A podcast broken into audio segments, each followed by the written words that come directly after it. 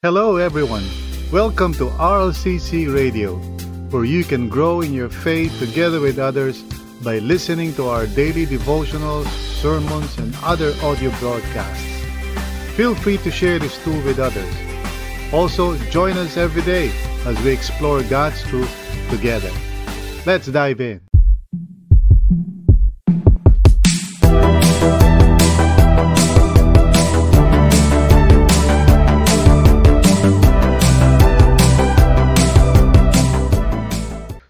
Right now, of course, ang ating series ay Giving Back, no?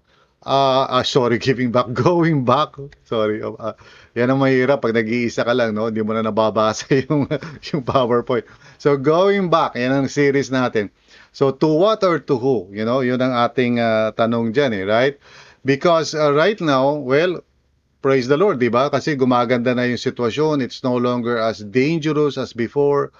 Uh, now, of course, alam naman natin, let's all be honest, ano, nandiyan pa rin naman yung virus, pero the good thing is that uh, hindi ganun naka, naka uh, nakakatakot, you know, you know, just remain lang yung, ano, just practice lang yung health protocols.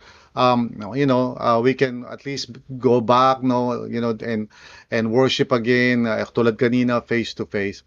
But what is more important talaga is not so much yung going back to the physical face-to-face gathering uh, what I'm trying to encourage each and every one of us to really think about is yung paano ba tayo uh, makakabalik kay Jesus. You know, going back to Jesus is really the main focus nitong series na to ng going back. Not just going back sa face-to-face gathering, I know excited tayong lahat dyan, but really going back po to Jesus. And uh, if you have been with us sa umpisa itong series na to sa month of April, we started with uh, with this topic. Una-una, you know, why we get lost, uh, ba't ba tayo naliligaw? And I told you na it's really something very natural, very uh, expected, ika nga, because if we don't pay attention sa ating uh, spiritual life, most likely we would uh, become lukewarm or parang, uh, you know, indifferent and slowly parang mawawala na tayo ng gana That's why, ang sabi ko, no second week, we must learn how to guard our faith. You know, we must learn how to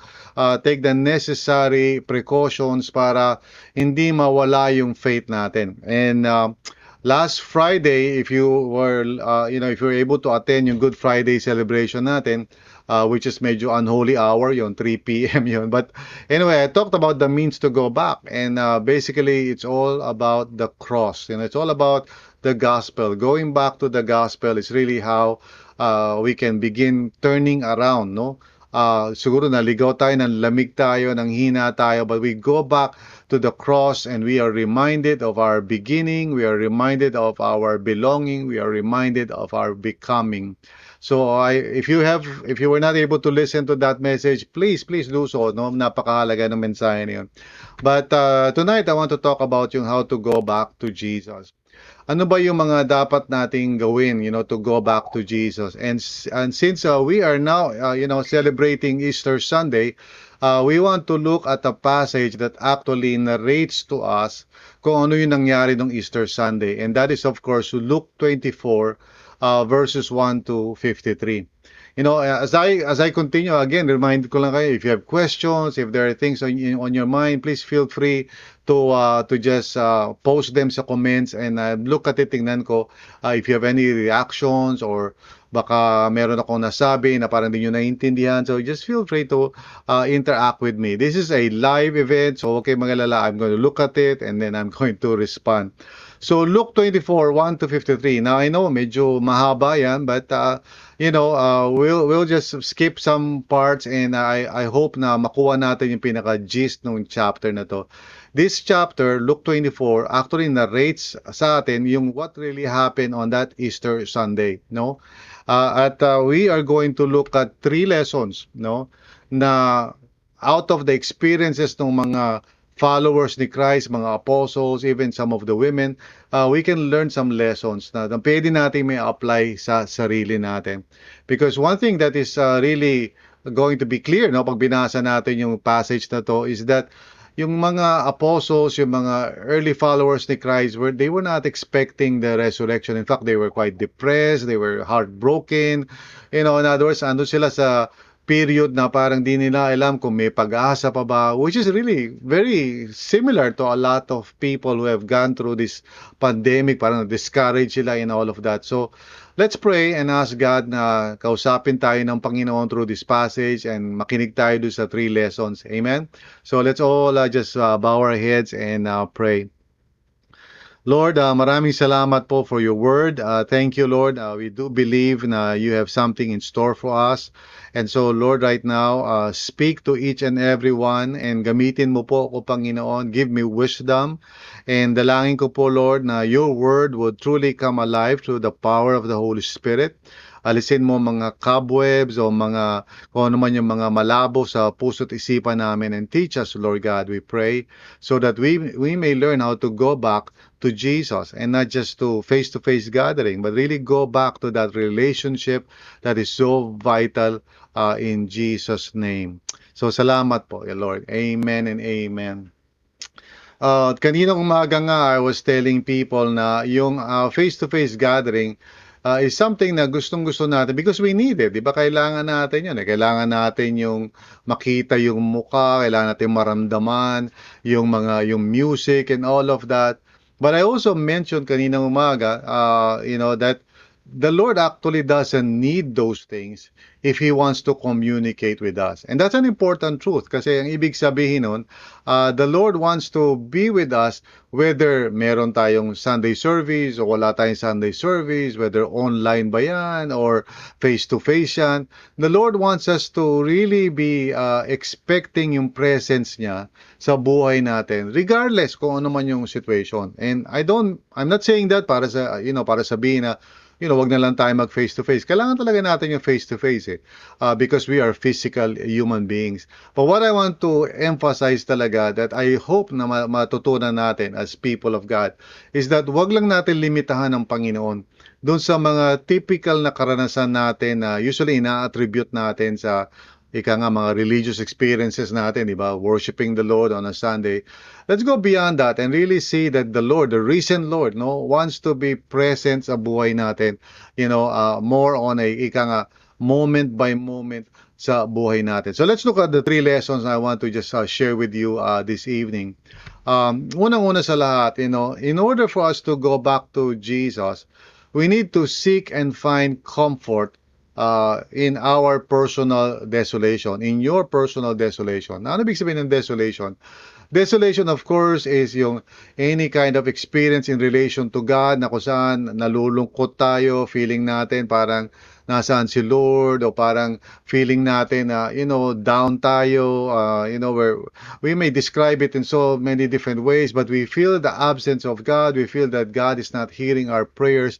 All of those negative things in relation to God. Yun ang tinatawag po na desolation, no? Uh, but of course, there are desolations that are not necessarily spiritual, like masakit ang tiyan mo siguro, may nakain kang hindi maganda. Hindi yun ang tinutukoy natin. We're talking about uh, spiritual or religious uh, you know, uh, affections. Ang tawag ay desolation. Now, here's the thing. God allows these experiences to happen sa buhay natin and we must not be surprised now even yung the early followers of Christ experience that experience that lalo-lalo na in relation to what happened on the cross dahil namatay si Jesus on the cross you know they were just uh, of course grieving malungkot sila and you know they were uh, parang uh, the point na parang di nila alam kung makakapagpatuloy ba sila so they were in that kind of situation and it is in that context din that we find the following event. So, uh, seek and find comfort in your personal desolation. Now, sabi ganito sa Luke 24 verse 1 to 12, basahin natin. On the first day of the week, very early in the morning, uh, the women took the spices they had prepared, okay, and went to the tomb. Now, you see, the women were not expecting the resurrection, no? Uh, in fact, that's the farthest thing sa isip nila. They went to the tomb because they wanted to, you know, uh, uh, apply mga spices and everything sa body ni Jesus because that was the normal thing na ginagawa ng mga tao noon whenever a person dies. So they would uh, parang rub spices to the body, etc. to show their love. Now, verse 2, they found the stone rolled away uh, from the tomb, but when they entered, they did not find the body of the Lord Jesus. So they were not expecting that something, you know, would happen pero nagulat sila the body was not there. The body of the Lord Jesus was not uh, in the tomb. Now while they were wondering about this, siyempre, di ba nagulat sila, no? Suddenly two men in clothes that gleamed like lightning stood beside them. So apparently what Luke meant by this is that these are angels, no? Mga angels to. So verse 5, in their fright the women bowed down with their faces to the ground, but the men said to them, why do you look for the living among the dead? Which is a bit uh, parang ano, perplexing, no? Yung question ng angel. Why, why do you look for the living among the dead? In other words, you know, here, here is a group of people na, na, na sila, na, nalulungkot sila, nagigrieve sila. So we can actually find comfort in, in knowing na, you know, katulad din nila tayo, tayo rin naman, we also go through trials and testings in life. May mga nangyayari sa buhay natin that makes us sad, makes us parang wonder, Lord, nasaan ka? O bakit hinayaan mo mangyari ito? In other words, we are in a similar situation. And and here we find itong mga kababaihan na to be, being ika nga encouraged by the Lord no to find comfort uh, in knowing the truth. Kaya sabi ni sabi ng angel sa kanila, why do you look for the living among the dead? And then as we look on sa verse 6, ano sabi, he is not here. He has risen. In other words, the, the angel is telling the women, you know, I know that you are sad. I know, I know that you are grieving, but please recognize uh, this is something really wonderful. Now, ibig sabihin ito, you know, tayo po, even though we go through different uh, sad moments, God may permit that, but at the same time, God wants us to know how to really respond. I, I, I remember, you know, si C.S. Lewis uh, uh, was uh, quoted uh, as saying that Christianity is a fighting religion. In other words, even though God may permit certain bad things to happen sa buhay natin, we are not, uh, ika nga parang, uh, hindi, tayo, hindi sinasabi ng Lord na parang, sige, maglugmok na lang tayo doon. He wants, he wants us to, to rise up and, and really find comfort in the Lord. And alam din natin to, whenever we feel parang sad and lonely and depressed, we can all go back to what the Lord has done sa buhay natin, what the Lord has promised us. So sabi ng angel sa kanila, remember how He told you while He was still with you in Galilee, sabi ng angel, the Son of Man must be delivered over to the hands of sinners, be crucified, and on the third day be raised again. In other words, the angel was reminding them, you know, go back to that time that the Lord was with you and He was comforting you. In other words, tayo po, pag tayo ay nag-go through ng mga negative experiences, wag lang tayo mag-focus doon sa experience na yon. Let us, you know, seek and find comfort in, in the Lord. Find our uh, bearing, ika nga. Wag natin i-allow yung circumstances natin to define uh, our reality, no? The Lord never leaves us nor forsakes us, forsake us, no? Mahal tayo ng Panginoon. And here the angel is reminding the women, you know, balikan ninyo yung sinabi ng Panginoon. And then in verse 8 sabi, then they remember these words. Then they remember these words. One of the things na talagang nagiging uh, problem sa mga Kristiyano kaya nangihina tayo is of course pag may circumstances na malungkot o pag may pangyayari na hindi maganda, sabi na focus tayo doon. And then we forget altogether you know, yung mga experiences natin with the goodness of God, the grace of God, uh, you know, yung kung paano niya tayo tinulungan in the past. We just forget all of those things minsan pag tayo ay nag-go through ng negative experience. So, seek and find comfort uh, in the midst of your desolation. Meaning, you know, first of all, intindihin natin, even the disciples themselves, even the early followers of Christ, uh, hindi naman sila parang immune dun sa sorrow na, na, na masasabi natin tayo rin naman nakakaranas tayo. Sila rin nakaranas nun. So find comfort in knowing na hindi ka nag-iisa. Uh, God allows certain things to happen sa buhay natin na minsan negative. But at the same time, ang revealed will niya sa atin uh, is this, you know, we can remember siguro yung mga exhortations sa scripture na rejoice in the Lord always, you know, in everything give thanks, you know. Ito yung mga paalala sa atin ng Panginoon not to focus dun sa negative situation. Now, interestingly dito sa verse 9 sabi, when they came back from the tomb, they told all these things to the 11 and to all the others. Of course, 11 na lang yung mga apostles because, you know, si Judas ay namatay na. Verse 10, it was Mary Magdalene, Joanna, Mary, the mother of James, and, and the others with them who told this to the apostles. Now, isipin mo na yung mga apostles should be people na talagang full of faith. Pero in this case, hindi ganun ang kanilang ipinakita. Look at verse 11. But they did not believe the women because their words seemed to them like nonsense. Unfortunately, nung panahon na yon, the women were not treated fairly.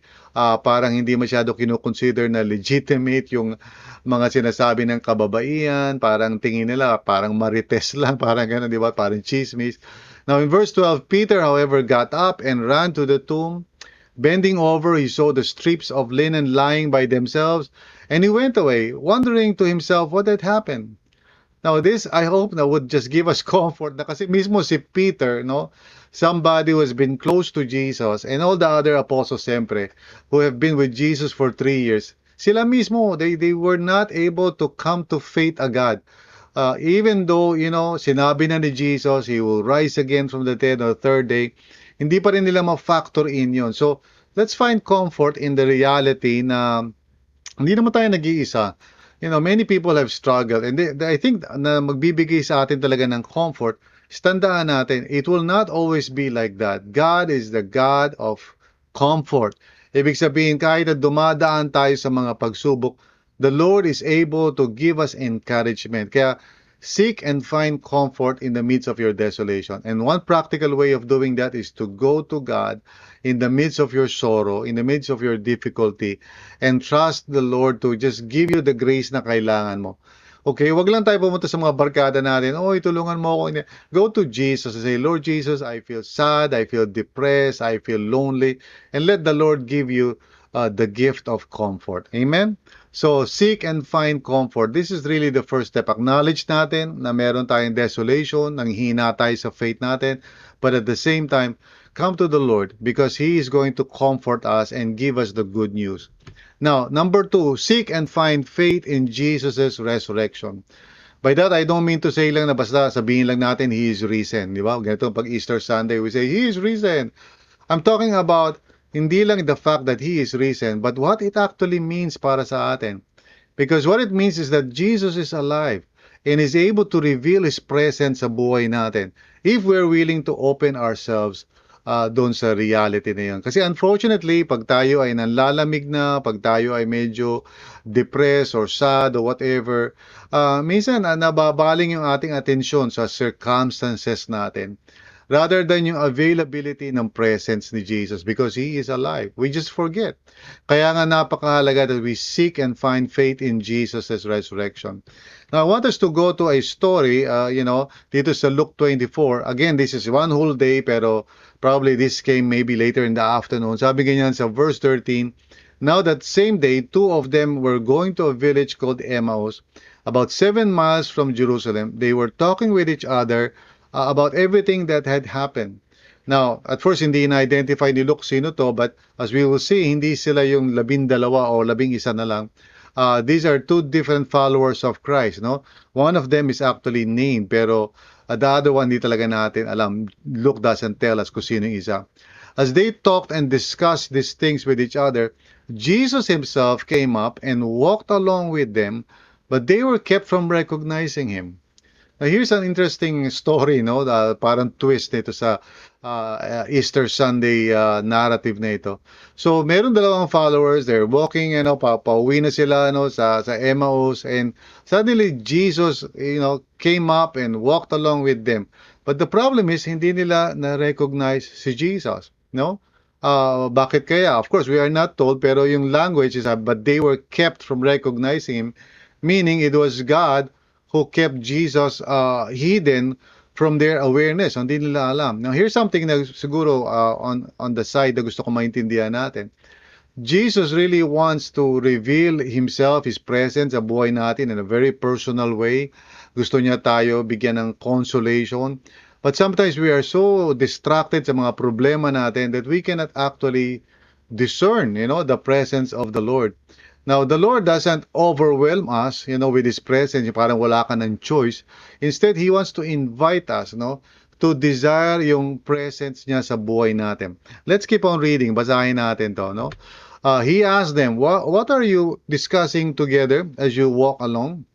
Uh, they stood still, their faces downcast. uh, one of them named Cleophas, so isa lang yung binanggit, asked him, Are you the only one visiting uh, Jerusalem who does not know the things that have happened uh, this uh, there in these days. In other words, nagtatala, nagtataka sila, incredulous sila. Parang, ano, ano ibig mo sabihin? Hindi, hindi nyo ba alam? O hindi mo ba alam? Of course, hindi nila na-recognize si Jesus. Uh, and so Jesus, you know, parang sabi, sabi ni Jesus sa kanila, verse 19, what things? okay? Uh, by that time, dapat medyo ma, ma, dapat maintriga na sila. Pero apparently, they're so full of sadness and sorrow sa mga pangyayari that they could not really recognize Jesus. And of course, it's the gift of God for them to recognize. And we'll see paano nila na-recognize. Uh, now, skip natin yung some of the verses here uh, because nung tinanong sila ni uh, ni Jesus na what things they started, you know, narrating yung mga pangyayari, how Jesus was crucified, and then they're saying, no, lahat pa naman, ika nga, tinaya namin yung pag-asa namin kay Jesus, we were hoping na siya na yung Messiah, uh, and then ito mga, you know, matay siya sa cross, and then ito mga babae, sabi nila, wala daw doon sa tomb, si Peter din, sabi, wala doon sa tomb. In other words, they are voicing out yung kanilang negative uh, vibes, ano, parang reklamo sila to the max.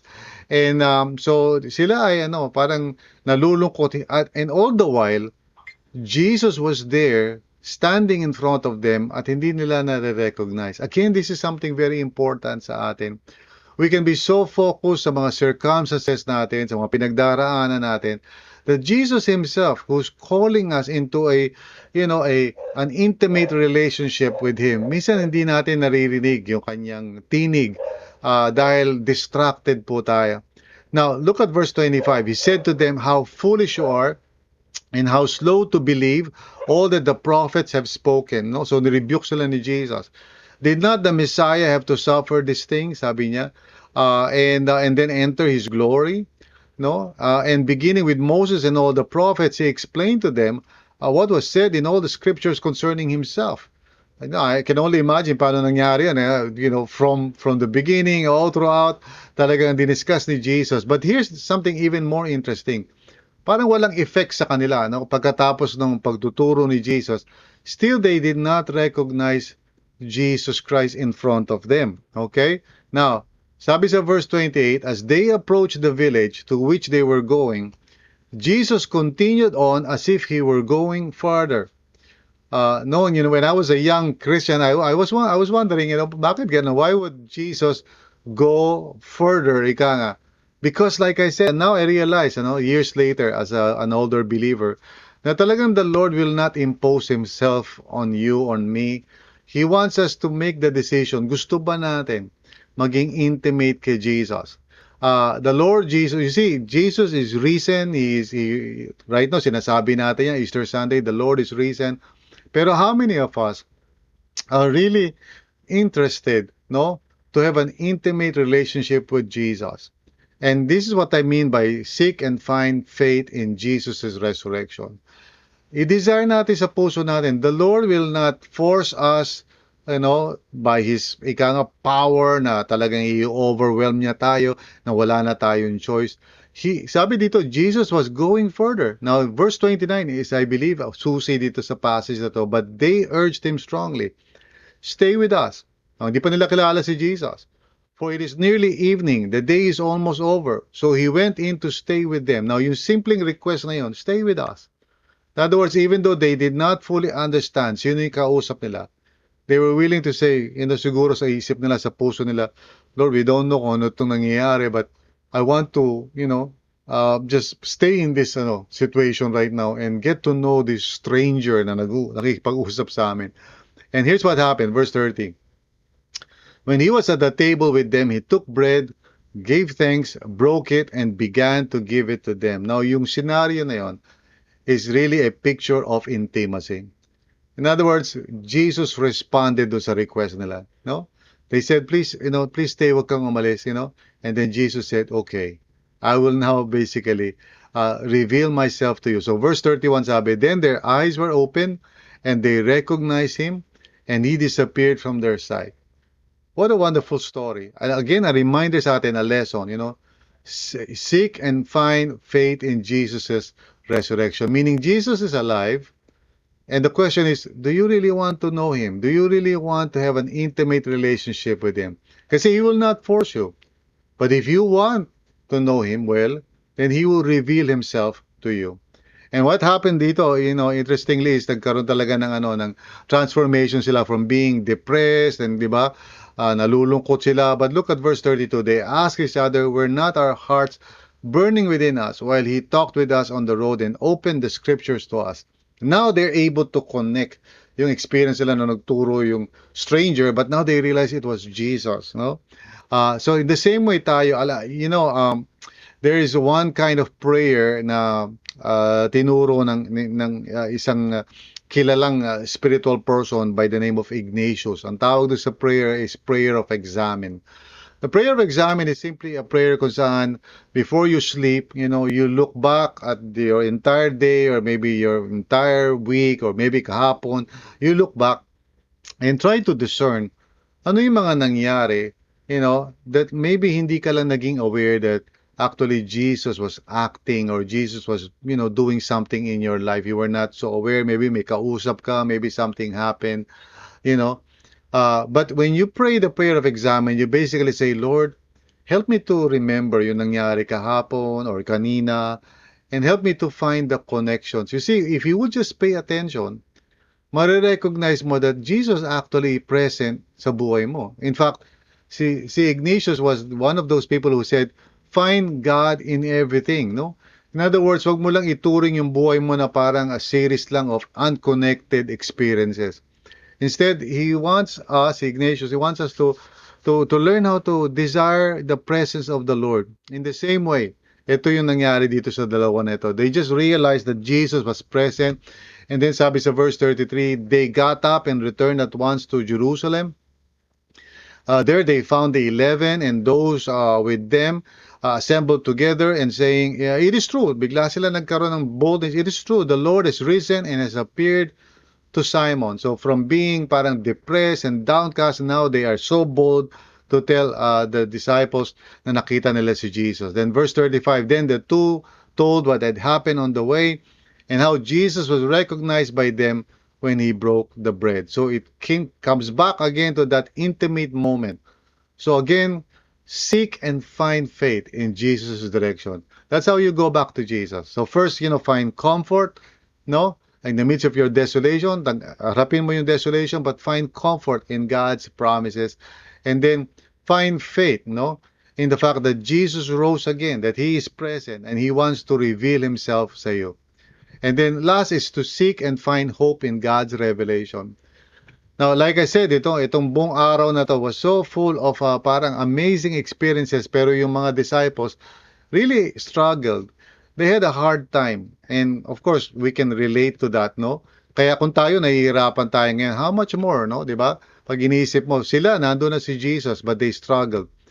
Sabi sa verse 36, while they were still talking about this, uh, Jesus himself stood among them and said to them, Peace be with you. Now, si Jesus is no longer parang hidden, talagang nagpakita na siya. They were startled and frightened thinking they saw a ghost. so in other words, they were not really expecting that Jesus will rise again. Siguro ini-expect nila, you know, at the end of the age. Pero they were not thinking na, wow, you know, nakita nila namatay si Jesus on the cross.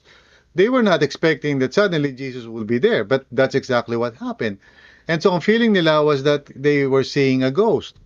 Now, sabi sa verse 38, he said to them, Why are you troubled? And why do doubts rise in your minds? So, punong-puno sila ng pagdududa. Look at my hands and my feet. No, it is I myself. Touch me and see. A ghost does not have flesh and bones as, as you see I have. So, Jesus was, ika nga parang condescending to their level kasi nag-struggle sila in unbelief. Uh, you see, they, they, they did not come up with the idea of resurrection resurrection came upon them as a reality na, you know, na talagang nagulat sila and they, you know, everything that Jesus said was going to come true exactly yun ang nangyari. Verse 40, when he had said this, he showed them his hands and feet. Uh, verse 41, and while they still did not believe it because of joy and amazement, siguro na-confused na sila, he asked them, do you have anything here to eat? They gave him a piece of broiled fish. You know, yun lang siguro nandong pagkain. And he took it and ate it in their presence. just so they will begin to see na it is really Jesus who is there. Now, you might think that, well, okay na, na-convince na sila. But here, it doesn't stop. Instead, itong sabi ni Jesus, He said to them, This is what I told you while I was still with you. Everything must be fulfilled. In other words, what Jesus was doing here, you no? Kasi, you know, in a few days, He will be leaving them altogether. But He wants the disciples to have confidence and hope in the Scriptures. Ganito sabi niya, everything must be fulfilled that is written about me in the law of Moses, the prophets, and the Psalms. In other words, he wants his disciples to have hope in the written scriptures. No, because what is written shall be fulfilled. What is written will come true. No, tapos sabi, then he opened their minds so that uh, so they could understand the scriptures. Uh, he told them this is what is written. Again, you know what is written, the Bible, the scriptures. The Messiah will suffer uh, and rise from the dead on the third day and repentance for the forgiveness of sins will be preached in his name to all nations beginning at Jerusalem. Now, what do I mean by seek and find hope, eh, you know, in God's revelation? Alam mo, para makabalik ka kay Jesus, balik ka ulit sa kanyang word, you know? Once again, go back to the word of God and, you know, put your trust in the word of God. What what I notice ganito, yung mga tao nang lalamig uh, no, sa Panginoon, usually they begin to set aside the scriptures as the primary source ng kanilang hope, no? Instead, parang, you know, inaagyo na, nabubulok na doon, o minsan panakot na lang sa white lady. Instead of talagang letting the Word of God strengthen them in their faith. You see, the Word of God is given to us to guide us, to help us, para magkaroon tayo ng hope. So if you want to go back to Jesus, you know, find comfort in your desolation, find faith in Jesus' resurrection, and then find hope in God's revelation. Balik ka sa Word of God. And so Jesus was not simply parang saying to them, look, ito yung hands ko, ito yung feet ko. He was saying to them, go back to the scriptures and find hope na kung ano yung sinasabi doon can be trusted. Now, so verse 48, you are witnesses of these things. Sabi niya, I am going to send you what my Father has promised, but stay in the city until you have been clothed with power from on high. So Jesus was promising the Holy Spirit. Kasi the Holy Spirit will give them, uh, you know, what they need, yung courage, yung hope na kailangan nila to fulfill God's purpose. And amazingly, in verse 50 hanggang sabi, when he had, we had, he had led them out to the vicinity of Bethany, he lifted up his hands and blessed them. While he was blessing them, he left them and was taken up into heaven. Ito yung tinatawag na ascension. Verse 40, uh, verse 52. Then they worshipped him and returned for, to Jerusalem with great joy, and they stayed continually at the temple praising God. And if you want to know the story, just read the book of Acts. What you will see there is a group of people na at first depressed, discouraged, down sila, but you know they found they found comfort uh, you know in remembering the words of Jesus they found faith in the reality that Jesus was now present and available sa kanilang buhay and they found hope in God's revelation. So ang resulta noon was spiritual revival. In the same way, you know, here's what I, I can tell each one of you na nakikinig ngayon. To go back, seek and find Jesus again. Kung ikaw ay nangihina, nanlulupaypay, nagiging lukewarm in your faith, go back and find Jesus again. Uh, in the scriptures, you know, in right now through prayer, you know, talk to Him. You see, this Easter, itong panahon na ito, this is, you know, our Lord Jesus is calling you to go back to Him. Alam ko, during this time, minsan ang mga tao distracted, they want to go to places, magbabakasyon sila, and there's nothing wrong with it. But maybe before the day is over, ngayon, itong Sunday na to, before, before this day is over, you, you gamitin nyo to, use this day to listen with your heart to the voice of Jesus calling you. And right now, you know, some of you na nakikinig, you know, naapektuhan kayo ng, ng pandemic, you became, you know, lukewarm, hindi na kayo nagfa-follow kay Lord, hindi na kayo nagbabasa ng Bible, hindi na kayo nagpe-pray. Go back to what you used to do, you know? Go back and find comfort muli sa mga words ni Jesus, you know, and go back and understand that Jesus is available. He is alive. You can talk to Him, no? uh, and He can speak to you and reveal Himself to you. And then most of all, go back to the scriptures. Gamitin mo tong araw na to to recommit yourself to the Lord because Jesus is calling you. Now, right now, alam ko may mga questions siguro kayo or, you know, things that you want to ask. But before I, I go there, I want us to pray right now. I want us to recommit yung sarili natin to the Lord, okay? You're watching right now, kilala mo sarili mo. Maybe nanlamig ka na, alos hindi mo na maramdaman yung presence ni Lord sa buhay mo. But right now, Jesus is calling you. I believe itong Easter Sunday is really a blessing kasi we are really forced, ika nga kung tutusin, parang to pause and reflect on the events that transformed the rest of uh, humanity. So Jesus died on the cross, but on the third day, He rose again. And this is a reminder sa atin no? That this, that everything changes now because of the risen Lord.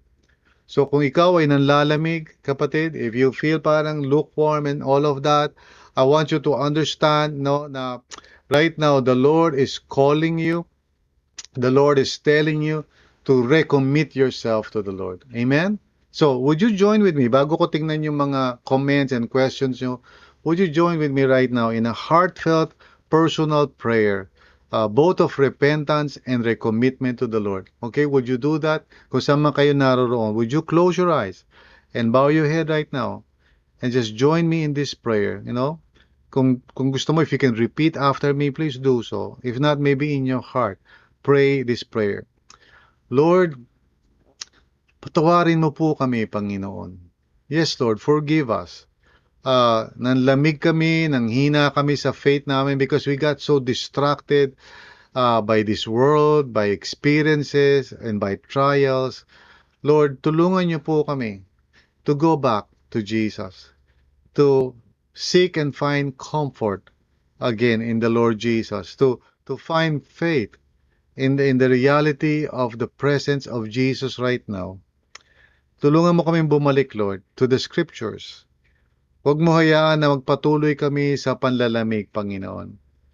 Right now, Lord, we commit ourselves, we commit ourselves once again to follow you, Lord Jesus, by faith. Tulungan niyo po ang mga nangihina ngayon, yung mga nakikinig ngayon na parang na-discourage, naging lukewarm, and na-focus na dun sa experience na yun. Lord, tulungan niyo po kami. Give us the grace to go back to Jesus. This is our prayer, Lord. In Jesus' name, amen and amen. Thank you for listening to this episode. We hope you were encouraged and edified to continue following the Lord and growing in your faith together with others. If this content helped you, consider sharing it with others. Also, if you would like to support this ministry, please visit solo.to slash rlccphil. That's solo.to slash rlccphil. See you again.